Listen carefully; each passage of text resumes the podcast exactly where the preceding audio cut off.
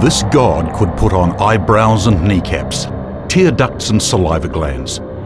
This God could accept the smells of shepherds and the extravagances of political emissaries.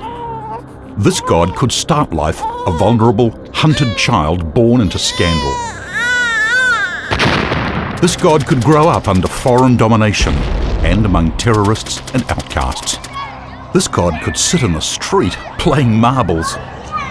This God could wear with pride the calloused, splintered hands of an honest workman, building the houses and fixing the furniture of half castes, outcasts, and bigots.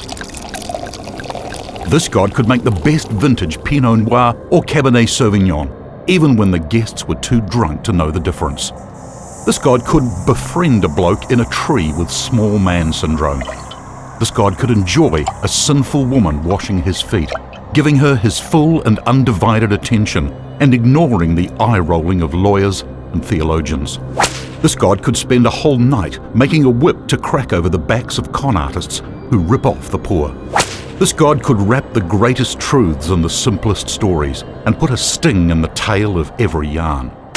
This God could let himself hang on a tree, nails tearing at his sinews, every muscle screaming, the weight of the world upon his shoulders. Life slowly draining away.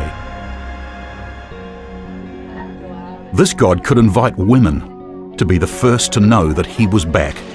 This God could delay his own glorious homecoming long enough for a bite of breakfast on the beach and a yarn with an old mate to let him know there were no hard feelings this God could draw me out of my petty self interest and sad little excuses without even a hint of a tut tut, a frown, or a patronising smile. This God could be more infuriating and fascinating and gobsmacking than any God I could ever make up.